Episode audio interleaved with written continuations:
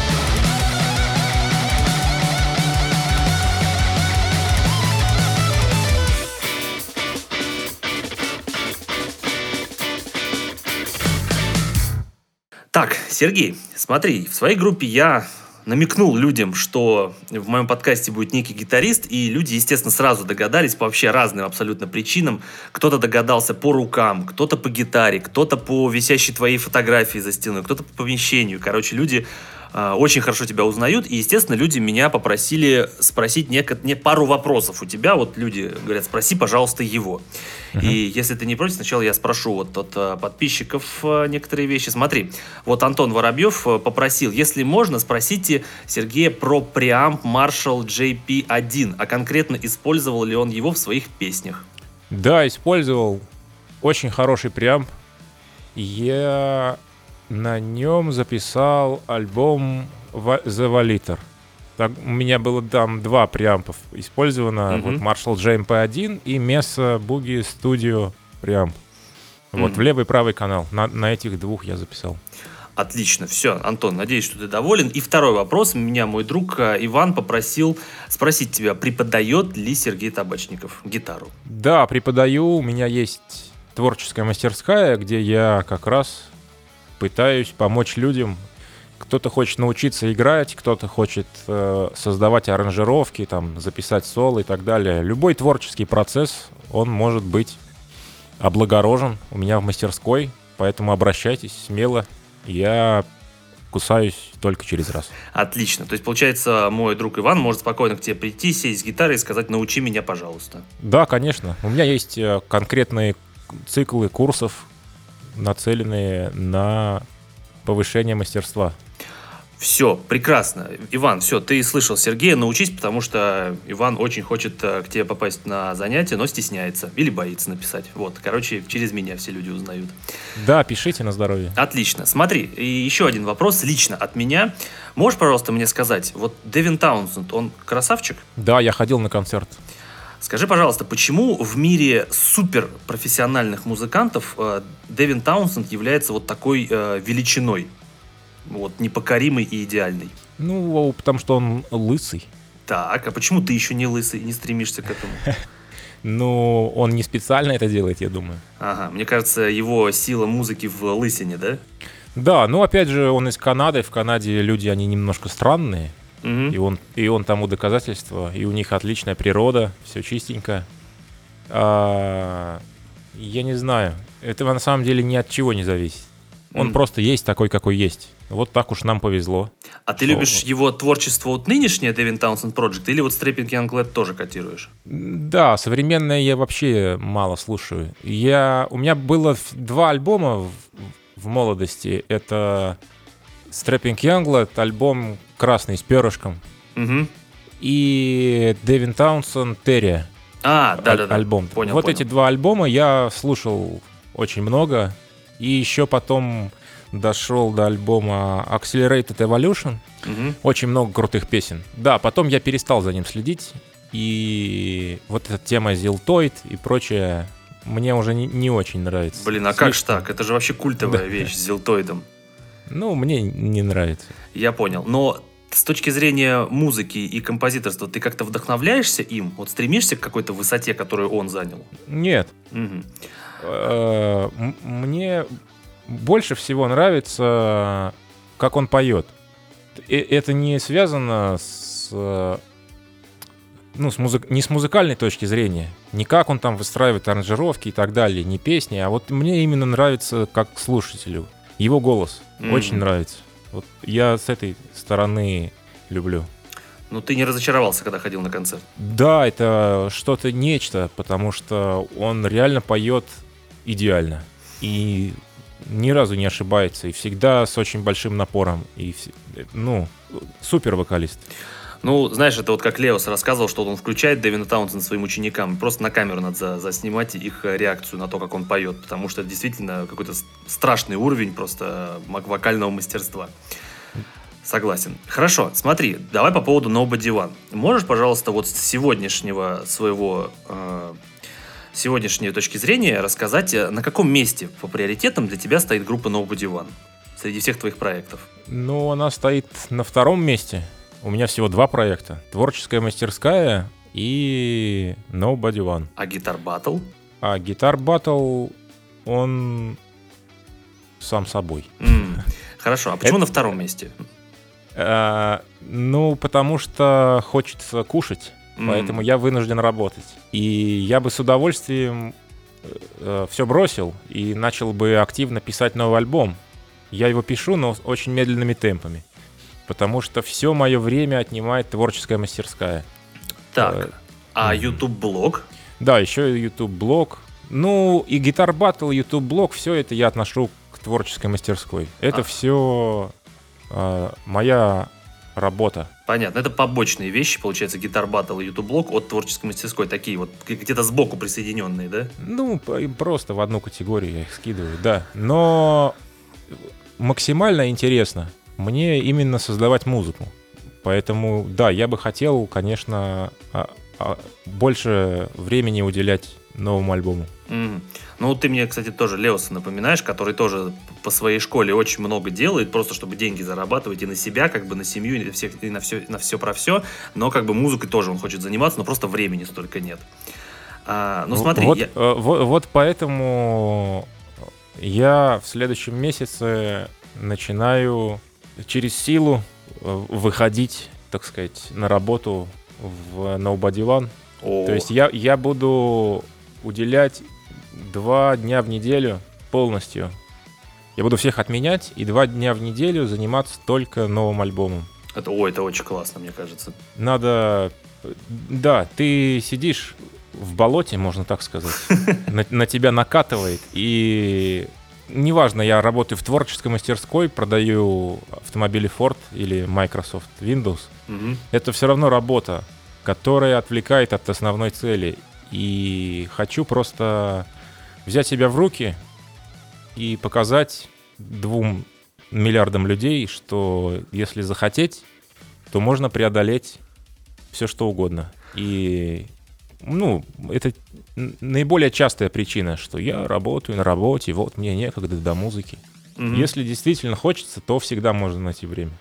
Я с тобой абсолютно согласен, потому что я тоже как бы работаю, и, соответственно, для подкаста тоже нужно время, ну и э, нужно показывать людям, что можно заниматься любимым делом всегда. Потому что угу. если есть желание и цель, и мотивация, конечно же. А, смотри, можешь мне рассказать? Я помню времена, знаешь, 2011-2012 год, когда твой блог и Nobody One это были просто вот самые активные вещи в твоей жизни. Я помню, что постоянно были ролики на Ютубе и постоянно были туры с Nobody One. Просто вот как, что не откроешь, вот из этого периода там до 15 года, постоянно у тебя всякие интервью, постоянно всякие туры, и ты в интервью постоянно рассказываешь о турах. Вот все, что касалось Nobody One, все касалось концертных туров. И не совсем понятно, а что с тех пор изменилось, что вот немножко это все щух, немножко сошло на нет? Э, ну, мне просто поднадоело. Mm. То есть э, это две разные вещи. Создавать музыку и гастроли. Гастроли, как ни крути, это тоже работа. Она мне не особо интересна. Никогда не была интересна? Ну, она быстро достигает насыщения. То есть пару-тройку концертов я даю с большим удовольствием. Но когда это превращается в чудовищную рутину, где ты не спишь, не ешь, и надо постоянно превозмогать физический мир, это очень тяжело и мало интересно. Но ты же Поэтому... говорил, что у тебя как бы все было налажено с точки зрения менеджмента, райдера. То есть, мне казалось, ты какие-то комфортные условия создал для тура. Ну, я же не на кнопку нажимаю. Ну да. Я, я же еду. Ну да. Не сплю, не ем и прыгаю по сцене, что-то там делаю. Это кажется, что все работает. Но это не означает, что это так просто. Mm. И это мне надоело. Я хотел отдохнуть от этого, и я хотел не гнаться за новым альбомом. В плане каждый сезон новый альбом, чтобы поехать в тур, потому что люди стали очень жадные до творчества. И один раз они сходили, и все, в следующий раз нужно обязательно что-нибудь новое. И вот эта бесконечная погоня, она утомляет. И я теряю основную суть музыки. Музыка должна быть просто потому, что мне хочется что-то сказать, а не потому, что у меня время подошло сезона. Mm-hmm. Поэтому я взял, будем называть это фирменным творческую паузу, чтобы вырасти над собой, подумать и так далее. Вот тот факт, что я за, занимаюсь сведением и преподаю гитару, он меня очень э, вырос. Mm-hmm. То есть я совершил неожиданную для себя работу над собой и стал гораздо лучше. Ну, иными словами, эта творческая пауза действительно пошла мне на пользу во всех смыслах. И в композиторской, и в технической, и так далее. Поэтому я думаю, что новый альбом будет вернее, мне наконец-то понравится, так скажем. От всех остальных альбомов я плююсь, а этот, я надеюсь, что наконец-то получится. Знаешь, вот я вспоминаю тебя в 2009 году, 2010, вот я помню, вот это, знаешь, какой-то просто страшный, просто твой вот этот вот э, маниакальный взгляд, вот эти вот знаменитые ролики про «я сходил в гости к боксерам» и всякое такое, и вот mm-hmm. ты говоришь, что ты там творческой мастерской занят сведением, вот если сейчас посмотреть на тебя вот в той же самой Гречи, у тебя какой-то, знаешь, даже если ты там шутишь постоянно, то у тебя э, как бы лицо и юмор стал более, знаешь, все осмысленное, более мудрое какое-то. А когда ты э, с веником перед камерой бегал, вот это прям чувствовалось, знаешь, такая у тебя необузданная ярость в тебе. А сейчас она как-то преобразовалась во что-то более э, понятное и во что-то более опытное. Правильно я понимаю? Я могу танцевать с веником, и ты не заметишь разницы. Просто теперь я могу это контролировать. А, понятно. А что раньше тобой двигало, когда ты снимал эти ролики в далеком девятом году? Что умею, то могу. Что могу, то и показываю. Просто сейчас я, я могу больше, поэтому я могу по-разному это сделать. Понятно, это здорово. Смотри, я вот хотел по поводу песен Nobody One один момент прояснить. Я вот был на твоем концерте в 2012 году, еще в знаменитом клубе «План Б» в Москве. Uh-huh. И я вот недавно освежал в голове все альбомы Nobody One, и я понял, что почти на всех альбомах Nobody One песни сами по себе по атмосфере достаточно меланхоличные, какие-то депрессивные, какие-то тебя вгоняют, знаешь, такие вот uh, черно-белые картинки но не совсем понятно, как тебе удалось из этих, казалось бы, меланхолично-депрессивных песен создать такой драйв на концерте. То есть, когда ты их слушаешь на концерте, они такими не слышатся. Наоборот, тебе хочется просто в Circle Pit зайти, оттуда не вылазить. Что, что, что, вот как это произошло?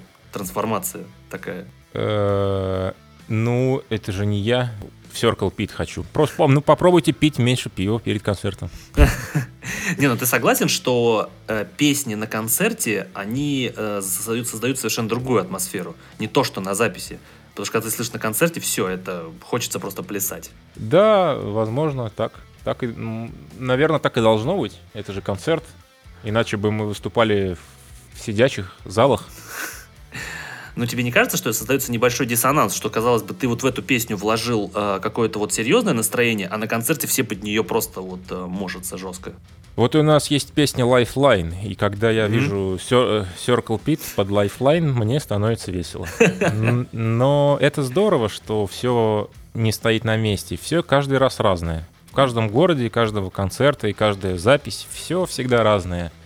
Ничто не постоянно, и mm. это здорово.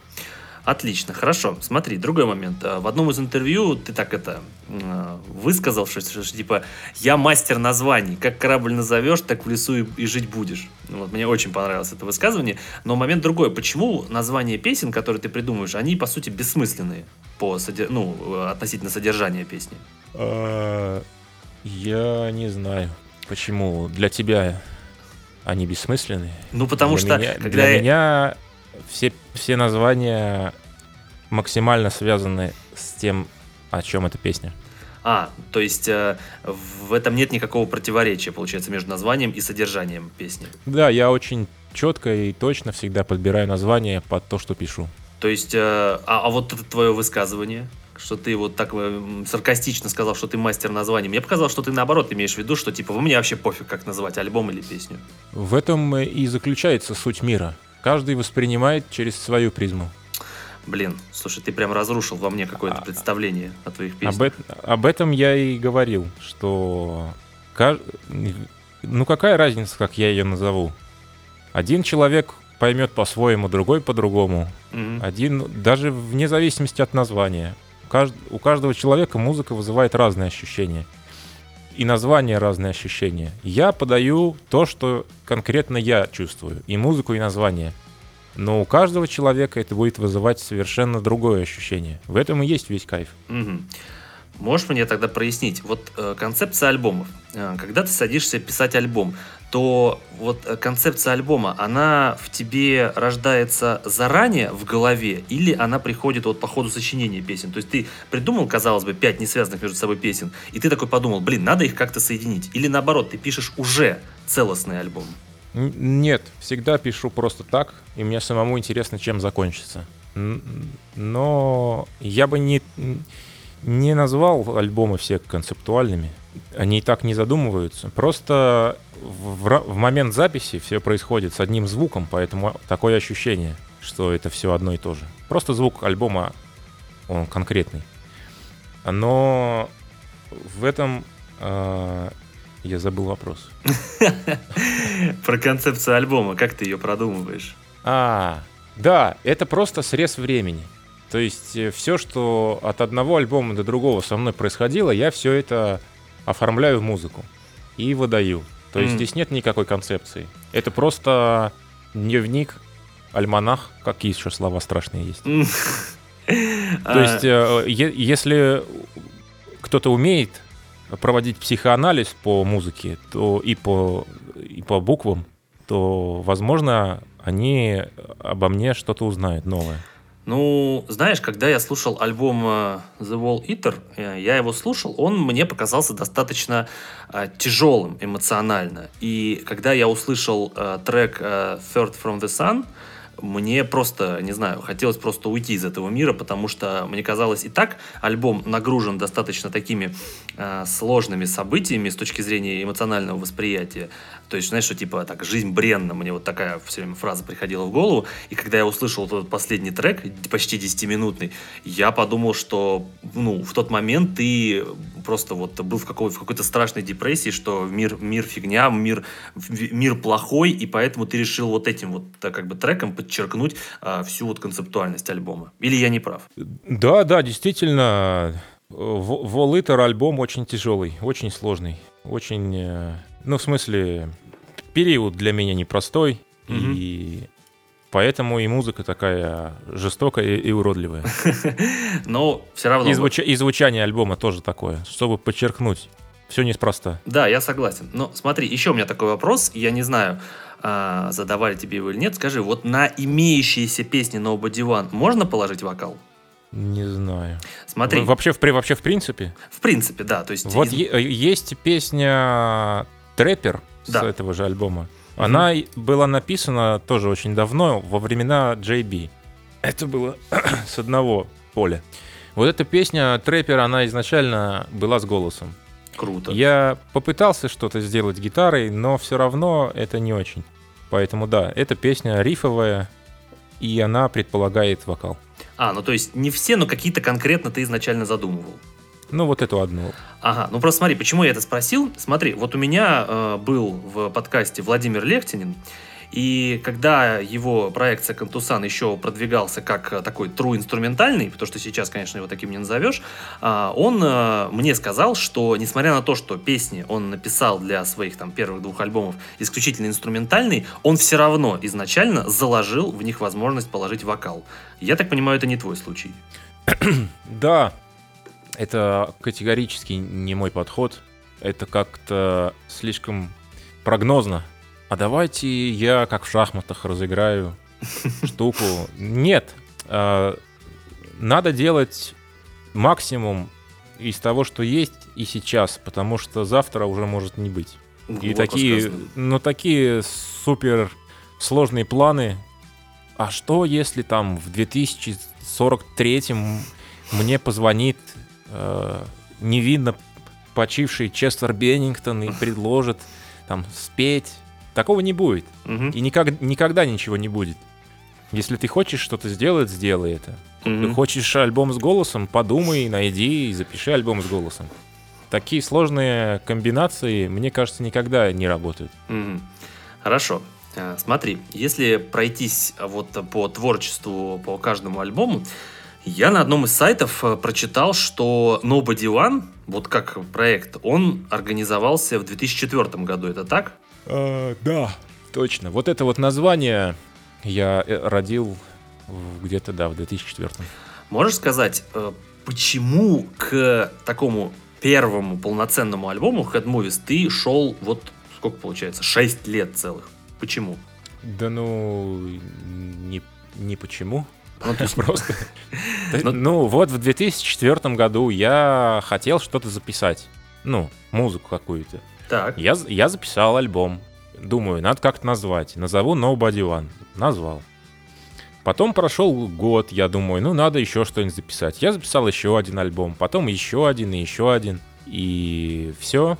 А потом в какой-то момент времени я подумал, ну теперь хватит шутливых песен, я хочу записать какой-нибудь существенный инструментал. И я записал Head Movies и подумал, что мне это гораздо интереснее и ближе, поэтому с тех пор я стал играть инструментальную музыку. А вот э, I'm Quite Good, Loud Better это полноценный был альбом или это так? Все, прощупывание было?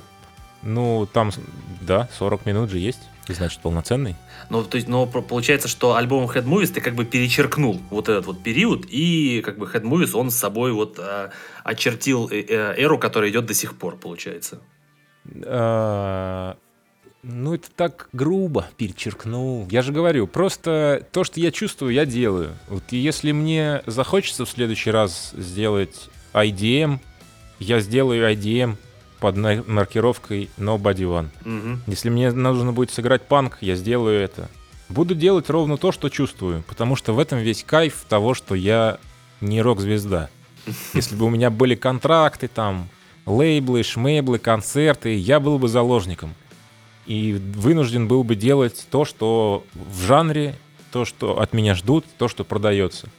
Но так как мне это не приносит денег, то мне абсолютно насрать. И я, если, ну, сезон подойдет, ну, я имею в виду, год подойдет вот сейчас, что я, у меня музыка оформится совсем другая. И я сделаю ее совсем другой. И в этом не будет ну, для всех, может, и будет там предательство, контрабанда и прочая бурда. Но для меня это срез времени. Это мой дневник. Вот это, это, это же так здорово. Ну, ты говоришь, типа, что я делаю так, как чувствую, так, как хочу. А как же тот момент, что по всей стране у тебя огромная аудитория, которая ходит на твои концерты, и если в один момент ты сделаешь что-то резко другое, это может э, разделить твою аудиторию? Да похуй. Да мне какая разница? Ну, ну я что, буду там играть и грустить? Зачем мне это нужно? Мне, ну, я же скоро умру, и ты умрешь, мы все умрем. Зачем мне проводить время? Какая разница между работой в офисе и нелюбимым концертом? Угу. Никакой разницы нет. Надо делать только то, что реально нравится, что ты чувствуешь. Хорошо. Э, можешь сказать, вот чисто с композиторской точки зрения, тебе э, Head Movies до сих пор нравится слушать? Ну, я не слушаю. Слава, как говорится, не знаю кому. Ну, кому-то. Слава, Фер... Слава Фернандесу. Я а. его не слушаю. Вообще альбомы свои я не слушаю. Почему? Но, ну, потому что там слишком много недоработок, чисто вот таких вот композиционных mm-hmm. и по записи. И каждый раз я слушаю и слегка огорчаюсь и думаю, бля, бля, ну, я не... в следующий раз все сделаю лучше, но это я даже слушать не буду. Но с другой стороны, я, если вот мы играем на концертах эти песни, и они до сих пор меня не обламывают. Вообще никак. Вот это, я считаю, крутой показатель. И в концертном сете песен с Head Movies больше, чем с остальных альбомов. Вот это... Это о чем мой говорит. Да, на мой взгляд, это очень существенно.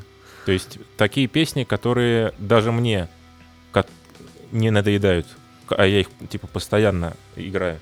Ну, это знаешь, как-то очень странно звучит. Типа, я Кроме... не слушаю, потому что много недоработок. Но концерты, типа, круто с ними давать, с этими песнями. Ну, потому что к концерту прош... прошли уже столько лет, и аранжировки концертные, они немного другие. А, ты доработал их. Да, да, вместе с музыкантами мы все это шлифуем, дорабатываем, и на концерте все звучит так, как, ну, на момент времени, так, как нам нравится на данный момент. И все счастливы, все довольны. А в записи, если послушать, там будут какие-то детали, моменты, которые меня очень сильно напрягают. Угу. Скажи, все, кроме, все со звездочкой, все, кроме песни JB. Ее я не переношу. А... И, и, и на нее мно, очень много лайков. И, типа все хотят, но меня она реально угнетает. Это а. чудовищная песня. У тебя какие-то непростые отношения с этой песней, я смотрю. Ну, она длинная, однообразная, это бе. Мне не нравится. А скажи, я правильно понимаю, что Duck Song это, знаешь, своего рода Smoke on the Water для тебя? Как для Deep Purple Smoke on the Water, так для тебя и эта песня. Ну да, да. Я понял. А, слушай, вот мне было интересно, скажи, почему э, альбомная версия Duck Song, она, по-моему, покороче, чем та, которая за год до этого выходила? Ну, вот поэтому. Потому что, типа, От... альбомная? Ну, мы про прошел год, мы слушали, играли на концертах, и да, она слишком затянута. Надо а. было подужаться. Вот мы подужали прям вот то, что надо. Угу. Ладно, хорошо. Смотри, э, я просто вот что хотел сказать. Э, я вот на днях э, освежал свою память со всеми этими альбомами. То есть я начал переслушивать их все подряд по несколько раз, и я поймался на мысли. Вот смотри, если слушаешь Head Movies, то э, Head Movies альбом, он э, очень, знаешь, он очень бодрый, он очень эмоциональный, он буквально, знаешь, вот на нерве тебя держит, то есть он тебя просто берет за шкирку и проносит, знаешь, вот э, вокруг земли с, просто скоростью звука, вот, то есть э, настолько этот альбом слушается целостно и от первой до последней песни просто не прекращает тебя удивлять, то есть в этом смысле альбом о, очень классный, то есть он мне нравится. Но ты знаешь, когда вот сразу после этого альбома я включил альбом Das, то я осознал какой-то просто резкий перепад. Резкий перепад настроения, скоростей, повествование, вот концепции, просто вот э, этот альбом, он очень сильно для меня, вот, знаешь, просел. То есть на нем очень э, по-разному звучат песни, на нем разная ритмика в разных песнях, на нем разное, очень, очень, во-первых, э, такое, знаешь, тяжелое, такое странное настроение. То есть почему этот альбом звучал супер резко по-другому, чем Head Movies? Ну, первый альбом, как известно, артист пишет всю свою жизнь. А последующие альбомы пишутся за 6 месяцев. Поэтому да, это очевидно. Но с другой стороны, люди склонны к вхождению в транс. В транс в, начинает вгонять что-то монотонное и однообразное. Если проанализировать песни на альбоме Head Movies, то нетрудно заметить, что все песни состоят только из одного рифа только из, одно, из четырех аккордов, которые в куплете играются нежно, в припеве играются сильно. Ну, Но это все равно всегда только четыре аккорда. И этот момент вгоняет людей в транс. Как только ну, все последующие альбомы, они содержат более сложную композиционную мысль, угу. и их уже нужно слушать. А, нужно распробовать. Ду- нужно думать, нужно понимать. И да, это уже на более подготовленного слушателя. Поэтому абсолютно точно. Все, что ты описал, абсолютно точно. Вот от, есть разница между Head Movies и всеми остальными альбомами. Ну, именно, именно по этой причине, потому что в, в остальных гораздо более насыщенно все оно, понимаешь, оно вот с одной стороны, да, ты говоришь, оно насыщенно, более продумано, но вот тот момент, что ты говоришь, что Head Movies, он э, по структуре, он достаточно однообразный, и он вгоняет в транс как бы людей. Но не кажется ли тебе, что э, в этом есть плюс, что альбом э, слушается целостно и на одном дыхании? И для слушателя это здорово, что э, то чувство, когда он слушает альбом, и он не заставляет э, его э, постоянно менять внимание, менять настроение, потому что для него он слушается более э, целостно. Да, это логичное заключение. Нет, понятно, логично, но не кажется тебе, что более вот такая сложная атмосфера в DAS, она для слушателя все-таки сложновата для восприятия? Возможно, но DAS не самый сложный альбом, есть и другие. Боль... Но смысл таков, что я делаю то, что хотел бы сделать. Если бы я э, начал продолжать э, делать все по золотому шаблону, то я бы тогда сейчас сидел и думал – Эх, написать бы что-нибудь, знаете, там, с тремя припевами, 24 отхождениями и так далее. И я бы все, все время жалел. А я просто хотел экспериментировать и сделал. Раз, два, три, четыре, пять. Все, что я сделал, Это все э, мне нужно было. Мне Мгм. было это интересно, мне хотелось это сделать. Я так видел, э, но да, пред- э, слышу твой немой вопрос. Мне кажется, что следующий альбом будет ближе к Head Movies Хм. по своей простоте, именно вот по структурной. Потому что очень сложные песни действительно сложны, и самое главное, что они у меня уже есть. Мгм. И я могу себе сказать, ну и бись.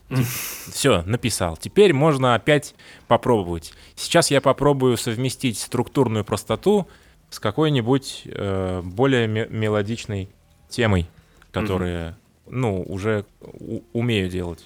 В общем, ничто не проходит бесследно. Опыт. Я Мгм. всю жизнь э, учусь и иду. И однажды э, я думаю, что смогу написать какой-нибудь универсальный альбом. Хорошо. Да. Можешь мне, пожалуйста, а, объяснить э, концепцию песни Shuffled God? Особенно, как ты пришел вот к этому монологу, который во второй половине песни звучит. Ну, я просто думал, какая-то там пауза, надо что-то заполнить. Ага. И, и решил вставить слова. Ага. Ну, то есть, просто эм, получается, как бы мы говорим, что вокала нет, но вот подобные э, монологи и речи, они не идут в разрез вот с концепцией твоей музыки. Ну да, это же как э, шумовой эффект, это же не голос. А, ну это как, знаешь, саунд-дизайн своего рода. Да, ну да, типа того, как будто радио рассказывает. Хорошо. Смотри, вот э, мы сказали, что там, я сказал, что Даст достаточно сложный. Еще более сложный, конечно же, альбом The Wall Eater. Про- просто жесть. Но я тебе уже сказал, особенно после трека Third from the Sun. А, скажи, пожалуйста, вот я правильно понимаю, что ты изначально для вот этого трека не задумывал, что он будет гитарным? Да, да. Этот э, и он, и еще потом на следующем альбоме такой же есть. Ну да, ну то есть, э, почему именно такие, почему такой трек? Это в тебе было просто щелчок, давай я так сделаю? Или ты как-то это все-таки долго продумывал, что трек такой длинный получился? Ну, просто вот он такой. Не знаю, не знаю, что сказать. А пока я записываю там э, демки, всякие песни, то иногда у меня записываются какие-то шумы. То гитара радио поймает, то инструмент какой-нибудь интересный принесут, типа там Мгм. калимбу, калимбу и так далее. И все это я записываю, и потом из этих отр- э, кусочков я подумал, а не создать ли трек? М, понятно, то есть это все череда случайных событий получается. Да, ну, шумовой трек. Почему бы и нет? Мгм. Это так здорово. Ш- шумовые треки самые классные. Но они самые э, атмосферные, вот прям вот Да, самые-самые. по- под них можно подумать. Это да, это я согласен. Смотри, э, мне показалось, вот поправь меня, если нет, мне показалось, что альбом Ocean Echo, он звучит более, больше как э, вот продолжение The Wall Eater, чисто по настроению. Э, Нет, настроение совсем другое. Но вся, но вся музыка звучит как продолжение. Это логично. Ну, но, в смысле, ты э, так у тебя специально получилось, что ты вот этот альбом э, написал, что он по звуку похож на прошлый. Нет, по звуку вообще не похож. Не похож, ты считаешь? Ну, в принципе, как ты можешь считать по-другому? Это- мне так звук, звук имеешь в виду прям звучание? Ну, не то чтобы звучание, а вот именно как сами песни выстроены, как они звучат. А, Да, то есть мне показалось, что вот он очень похож. То есть именно, опять же, меняющимися там скоростями, то есть проигрышами, таким настроением меланхоличным. То есть просто э, я к чему все это, понимаешь? После, после альбома Das, который очень бодрый, вот эти три альбома после него, вот до No Care, они вот сильно проседают по настроению, в том смысле, что оно везде очень сложное. И поэтому м- я удивлен, на самом деле, что ты написал три таких альбома сложных по атмосфере, и ты еще их играл на концерте. Вот, вот что для меня удивляет больше всего. Ну, вывози за Да. базар. что- Я не, не продумываю, я не продюсер. Мгм. Типа, будет он там продаваться, будет ли его как-то это. Я даже стараюсь никогда не думать о том, сможем ли мы это сыграть на концерте. Потому что иногда мне хочется сделать такую аранжировку с такими слоями гитар, что это будет очень тяжело повторить. Мгм. И я стараюсь об этом не думать, потому что если ты ставишь себя в такие ограничения, то это уже не творчество. Просто делаю каждый раз то, что мне видится. Я сажусь писать альбом и думаю, я пишу альбом. Вот у меня есть там такие-то зарисовки, задумки, темы. Я из них составляю песни. И мне самому безумно интересно, какие же они получатся. Я не знаю. И я творю. У тебя бывает э, такой, знаешь, э, приход, когда ты стоишь в магазине, в метро, где-то еще, и у тебя бац, резко выскочило что-то. Мелодия, проигрыш, риф. То, только геморрой. Ну, то есть у тебя не бывает случайных таких э, возникна... это, идей в голове? Только с, только с гитарой в руке? Да бывает, конечно. Бывает всякое. Угу. Хорошо, э, можешь мне сказать, э, насколько ты сегодня актуальным считаешь вот материал в альбоме No Care? Ну, то есть ты его слушаешь и понимаешь, что вот да, я вот им доволен. Вот с разных точек зрения. С технической, с композиционной. Да. Я, я, это, я не понимаю совсем вопрос. Это как бы все альбомы, которые я сделал, они не с интернета скачиваются, а их надо рожать. Процесс очень сложный. И поэтому быть совсем недовольным альбомом, это как-то странно. Ну как странно? Ты же мне вот э, сказал, что там в, в альбомах в ранних есть определенные недоработки, вот, которые не, тебя не, смущают. Не, только, не только в ранних, в каждом альбоме есть некоторые недоработки. И даже в No Care. Конечно. Ну просто, понимаешь, Это я ему... Всегда, всегда ограничены временем. Понятно. И я просто почему спрашиваю, потому что он же как бы считается, он же последний самый, самый такой э, новый пока что. Поэтому мне всегда кажется, что вот к подобным альбомам уже там через спустя несколько альбомов артист э, приходит э, к тому, что вот он хочет его сделать идеальным для себя. Вот я вот пытался спросить, а насколько он э, там идеален для тебя сейчас или или там совершенно не идеален. Вот насколько он ты доволен такой, такой, какой есть. Со мной, трудно, со мной трудно разговаривать, потому что я исповедую восточную философию. Я не выбираю самую охуенную телку, самую охуенную гитару, угу. самую хорошую квартиру. Мне просто насрать. Угу. Все есть так, как есть. И это здорово. Вот у меня есть альбом, я записал его. Этот альбом No Care отразил максимально то, что я переживал в тот момент. И я это зафиксировал на пленку. Теперь, когда я его слушаю, я вспоминаю то время и так далее. Вот э, все, точка. Дальше, дальше я буду писать другой альбом о других чувствах, которые я переживаю.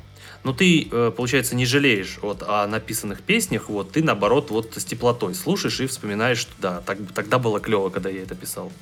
Да, я, конечно, не жалею. Если ты жалеешь о написанных песнях, то это не песня, а говно. Скорее всего, тебя тебя торопили, просили, или ты дебил. Ага. Но выпускать хуйню, которая тебе даже не нравится, это просто глупо. Надо делать, если ты артист, ты должен чувствовать и понимать каждую песню, что ты делаешь. Если она хоть чуть-чуть бессмысленная, то и не выпускай ее. А как ты вот... Другой я... вопрос, перебиваю тебя просто, извини.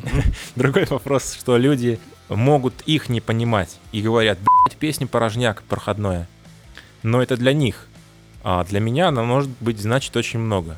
Потому что, опять же, музыка едина, а каждый воспринимает через систему своих ценностей, здоровья, воспитания, образования и так далее. Через свою призму. И, ну, поэтому, когда ты пишешь музыку, это самое последнее дело ориентироваться на желание публики. Тогда ты никогда не сделаешь, потому что собрать единый комплексный образ идеальной музыки невозможно. Самый лучший вариант просто писать музыку для себя, которую ты максимально чувствуешь. Тогда это будет круто. Я в одном из подкастов поднимал такую тему. Вот скажи, э, вот ты говоришь, что вот э, там считать свою песню там э, и жалеть э, о ее там выпуске это плохо, потому что типа тогда ты либо дебил там, либо ты написал херню, а Относятся ли, ли твои слова к таким ситуациям, когда, например, э, группа In Flames э, перестает исполнять свои ранние песни на вообще на отрез? Просто вот они как будто перечеркнули там свои ранние альбомы и сказали, все, мы такое больше не будем играть. И реально перестали играть. Все, больше нет никакого раннего творчества в их э, концертах. Я сейчас должен за Inflames отъеться. Ну, просто, понимаю, мы просто хотели пойти дальше, мы просто двигались вперед, я не знаю. Но вот, ты считаешь, это э, хорошо Сергей, или плохо? Сергей Михалок тоже перестал играть ранние песни. Но ты считаешь, это хорошо или плохо? А в прошлом году начал, потому что у него деньги закончились. А, вот оно что. Да, просто Да какая разница, хорошо это или плохо? Если они так считают, значит это хорошо. Если они устали от этих песен, если им надоело и они хотят видеть мир по-другому, пусть они это делают. Если вы будете заставлять их играть то, что им не нравится, то это будет не круто. Ну, как, М, во- Возможно, ну, ну, как это? возможно, они заработали достаточно денег, чтобы сказать, что In Flames для них не работа. Мгм. например, да? То есть, э, если Металлика играет Enter Sandman, там, ну и как Master of Puppets, золотые хиты по 6 миллиардов раз, конечно, я уверен, что их блюет с этого. Просто рвет. Но они это делают каждый раз, каждый день, много и с красивым ебом, потому что это их работа. А, не каждый может себе позволить это остановить. Я Ну, уверен, что им это не нравится. Я понял. Ну, то есть, это, знаешь, чисто такой бытовой вопрос, что просто надоело играть эти песни. Не то, что они плохие, просто надоело. Да, и это как новый уровень, новый жизненный этап. Иногда хочется начать все с, с белого листа, все заново. И это нормально. Мгм. Хорошо, Сергей, вот сейчас будет самый тяжелый вопрос для музыкантов. Он всегда самый тяжелый. Вот. э, Кто-то не желает на него отвечать, кто-то отвечает. Вот ответь ты, скажи, э, когда новый альбом? А, ну, хороший вопрос. Ну, есть ли какой-то конкретный у тебя примерный срок в голове или вообще нет? Нет. Я... во- Нет. Сроков нет. А- Возможно, мы э, зимой будем записывать, и тогда весной он выйдет. А сколько песен Возможно. готово уже? Написано. Прям песен точных Прям нет, точно. еще ни, ни- ни одной. То есть я еще не, не делал сборку. И пока есть только темы. Тем очень много. Мгм. Просто мгла и тьма. И из них надо что-то собирать, разрабатывать и так далее. Но есть классные темы, я вот вчера как раз слушал, которых я даже не помню. И я слушаю как будто первый раз. И думаю, о, ничего себе, круто звучит, вообще здорово. Да, есть крутые штуки, надо разрабатывать. Просто нужно время. Ну, сроков ты Это- не дашь.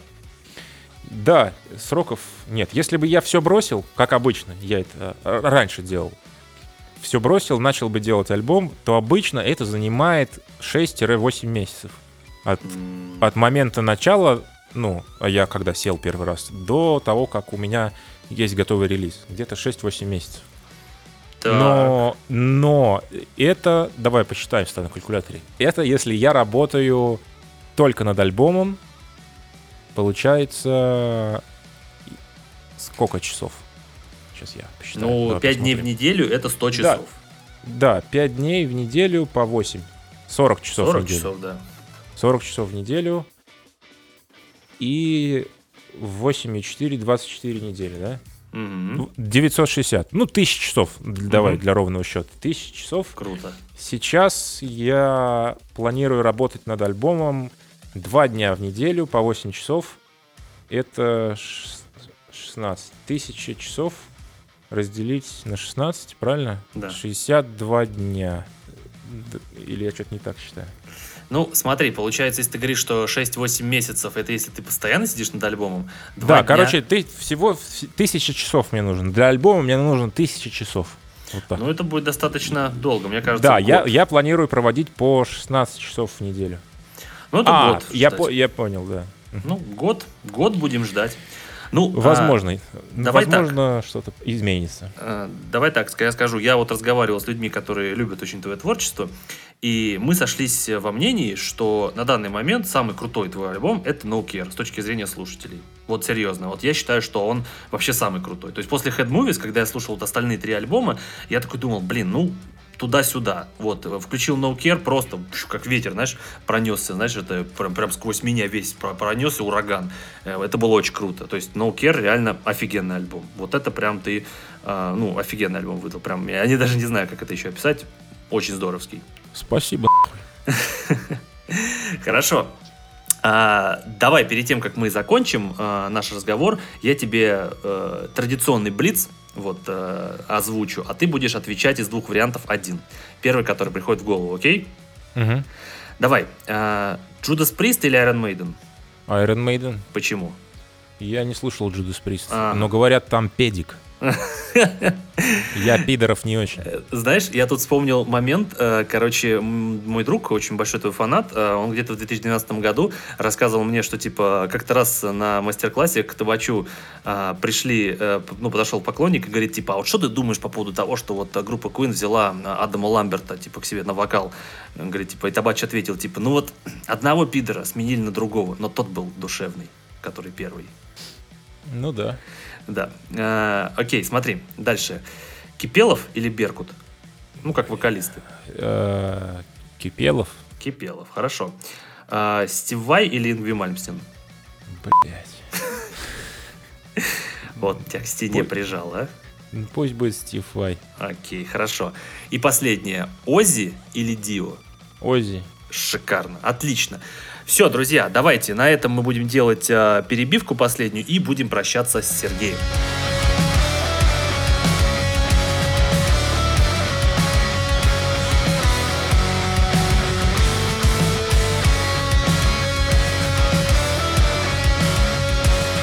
Итак, э, Сергей, э, я тебя хочу поблагодарить э, еще раз, что ты пришел в мой подкаст. И я тебя также хочу поблагодарить за ту поддержку, вот, э, которую ты вот э, оказывал, начиная с выставки нам, что ты э, и, согласял, и соглашался интервью дать, и то, что э, размещал э, мои подкасты у себя в группах, и ну, то, что ты делаешь гитар батл, это тоже очень классная поддержка культуры и метал-музыки в целом. Так что спасибо тебе за все то, что ты делаешь не только для музыки, но и для простых слушателей, таких как я. Это очень-очень приятно. Здорово. Спасибо вам, что в теме. Ну, конечно. И я думаю, мы с тобой еще обязательно увидимся на следующем гитар-батле, и ты еще раз будешь отвечать за все сказанные тобой слова. Вот. Это я так заранее говорю, чтобы ты напрягся и подготовился. Вот. А, друзья, на этом мы с э, Сергеем заканчиваем. Вот, э, подписывайтесь э, везде в социальных сетях на меня, на Сергея, покупайте музыку Nobody One, потому что Сергей старается, Сергей большой молодец в плане музыки. И, в общем, всем спасибо и всем пока. Пока.